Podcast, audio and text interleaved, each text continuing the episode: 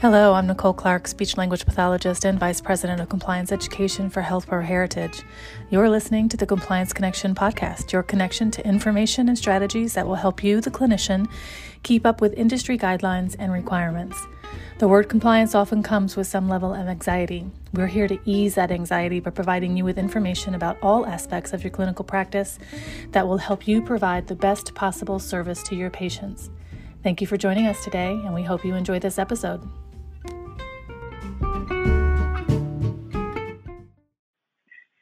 Everyone, welcome to another edition of our Compliance Connection podcast with Health Healthcare Heritage.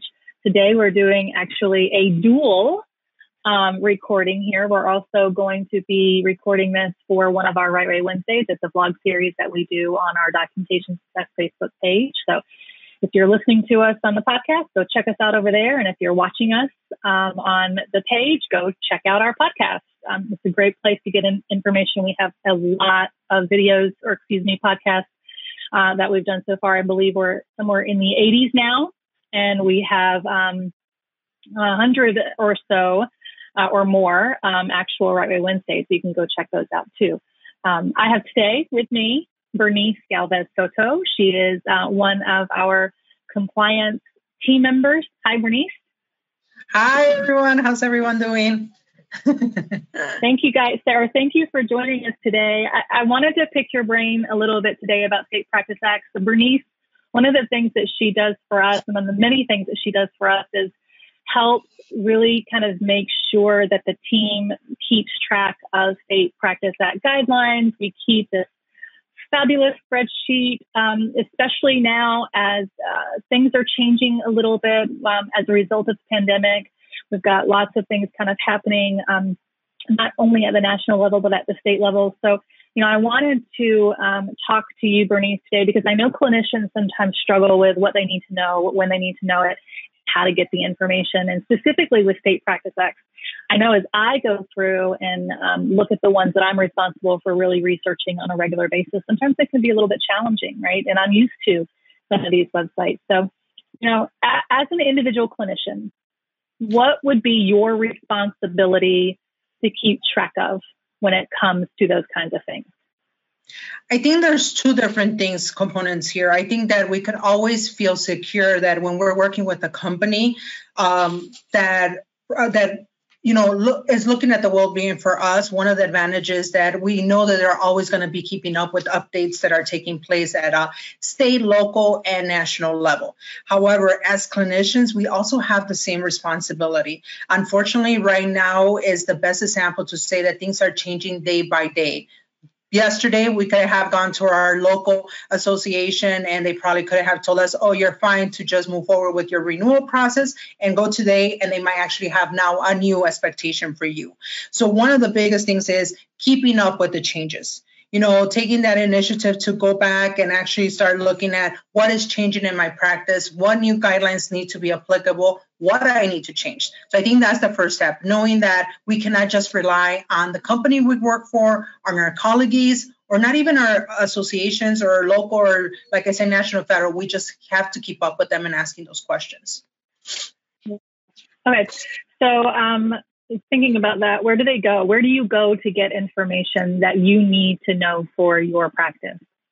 Obviously, my first thing is going to be, you know, one of the things is we we got to start looking at who do we serve and how we serve them. So CMS, for example, CMS is a great place to go and refer back to because they're going to tell us, you know, their new expectations for the for any individual that we're serving, especially that are being covered for them. Other things that we got to look is our local LCD. Um, you know, that's another area when it comes down to our documentation.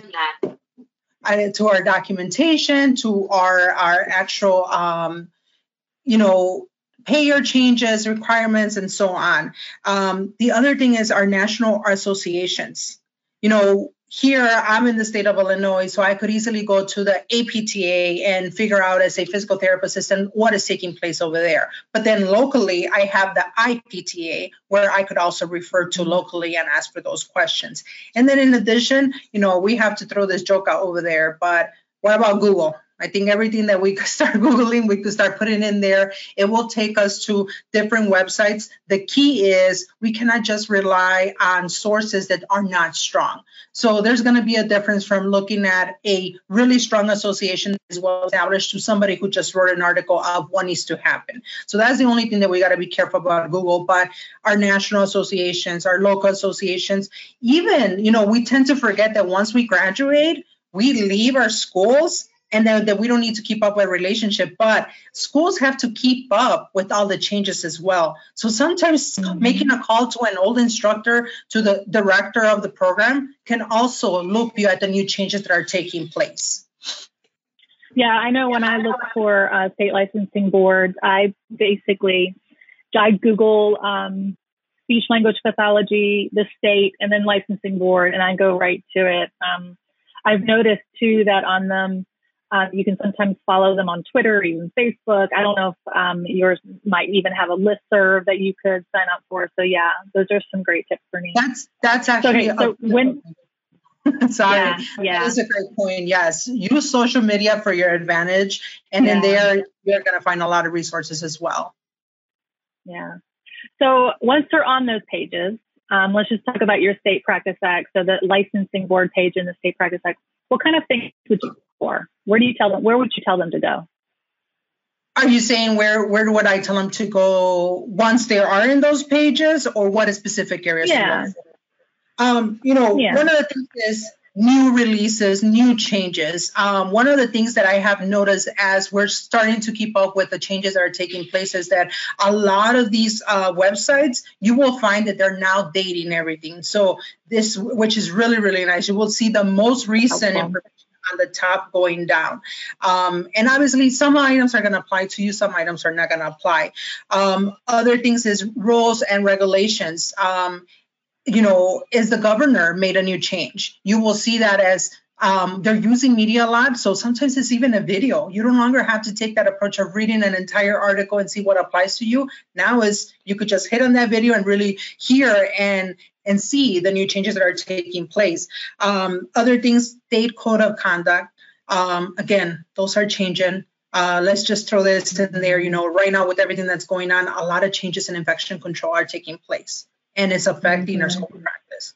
You know, we were carrying the hand sanitizer. Some some changes, some states have changed where they're like that's no longer part of infection control. Now you got to do that proper hand washing.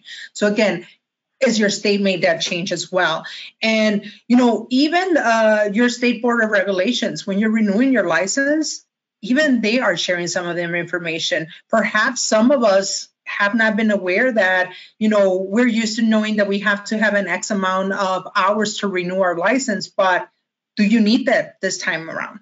We have states that are not requiring that you know and maybe some some individuals are stressing out saying i still have five hours seven hours and you know it has to be on site. Maybe you don't so that's another area where you could just go in there and just look. Sometimes most websites and i would honestly say whether it is cms to your local association to your national association they have a search box. Just put any type of word and it's like doing google but just in particular for your own for your own practice. Yeah, and on the flip side of that continuing ed, maybe you need something that you didn't know you needed. Like I know a lot of states and even national associations like ASHA are requiring now um, some sort of ethics course um, that they may not have before, or maybe an additional infection control. Like there could be, um, you know, some sort of misconduct sort of course. So there are all kinds of state specific um, requirements that you need to make sure that you're following and that you know about. Okay, I'm so thinking about. Sorry, oh, yeah. I'm glad you're mentioning that because here is one thing also to be kind of a warning or a disclaimer there is make sure you are following the specific changes requirements. And what I mean by this is there are states that are either requiring or requiring you not to make any additional changes, but there has been mm-hmm. states where they have said, you know, we are only accepting the following types of CEUs and from the following resources. Unfortunately, you know, like there is good, like there's bad, and we have actually encountered many companies that are providing continuing education but has not been approved. So let's not mm. fall on those traps. Yeah, that's a very good tip. It's something to keep in mind for sure. All right. So thinking about all that stuff that we just talked about, how often then would you recommend an individual clinician go and um, take a look at their state practice act? I would love to say daily, but I know this is not going to happen. I don't even know daily. oh gosh, no. Um, you know, I, it's I, I, would honestly say it's up for everybody's discretion. Some of you guys might say monthly, quarterly, and so on, but at least once a year, take that moment. You know, in a year, many things happen. Come on, a year ago, we did not see what we're actually seeing right now. And that has changed a whole bunch of things in our uh, profession. So, at least once a year, make that attempt to saying, you know what, I'm going to take a few minutes or a few hours of my time, just put, do a quick review. Like I said, all of these places that you go and find a lot of this information, they already have it break it down. If it's not by category, it's by dates. So, you're really not going to be looking and expending a whole bunch of time trying to find what is new. Um, in addition to that is, you know, a lot of these websites also allow you to register to their distribution list where they will send you alerts, they will send you the most important changes. So that's something to keep up in mind that you might want to register after a while. You probably are going to get a lot of messages, but again, it's just about reading the titles and say, like, is this applicable to me? Is this going to affect me? Do I need to know? Because as clinicians, we all have a different role. Some of us, we're in the field treating, other uh, some of us are also leaders and we're treating at the same time. So, as leaders, as associates, we have a different level of responsibility. Who are we educating? Our patient or our associates, our company, or others? So, you know, again, it will it will make a huge impact if you take that time at least once a year. Again you know in favor of as often as you can the better. Um, the other thing that i do want to point out and i guess another thing to remind everybody is if you do register for some alerts and by all means you know your email changed your phone number because now you could even get texts make sure you change that information. Otherwise, you're going to start losing that as information, and you're going to be kind of one of those individuals that eventually you're going to be like, wait, who said that? Where they came from? And now you're googling now you're looking at facebook now re- reaching out and so on. And one thing i would have to admit is you find those states where you could reach out directly to certain customer services. And if you're lucky you get a response right away. But if you're not lucky you're probably not going to hear for months. So we don't want you to fall in that trap. So it's better to make sure that you also take that proactive approach of making sure that they have the correct information if you opt for any type of text, email alert, or anything like that. Right. And you actually, before we started um, recording, you were talking about how, um, and this made me think when my license is due, I always have an alert in my calendar because sometimes, like you said, there was a state recently where we found out that because of everything and that was going on, the offices were shut down. They didn't send out the notices um, via the mail like they normally did.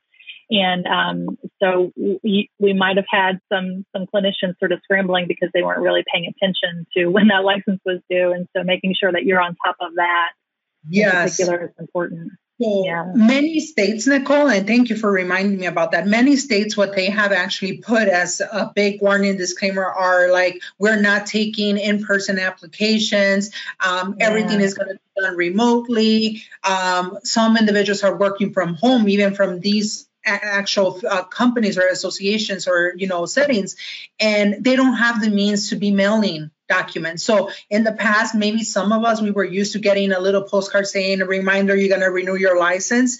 Now they're not doing that. Now if you all remember normally typically almost every state when you renew your license it will ask you for your address it will ask you for your email. So what they're doing is they're sending notifications to those emails. So again as part of this annual review that you'll make a mission for yourself. Maybe another uh, mission for yourself is check your spam inbox. Do you have oh, some yeah. emails in there that are related and important to this that you need to put in your inbox?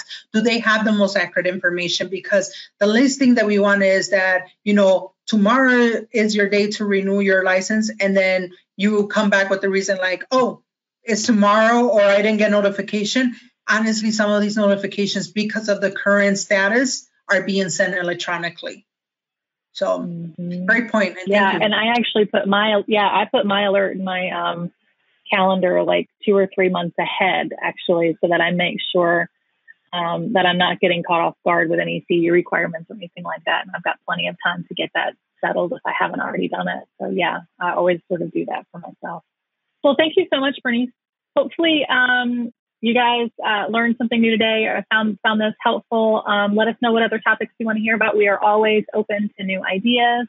Uh, thank you, Bernice, for joining us. I really appreciate thank it. You.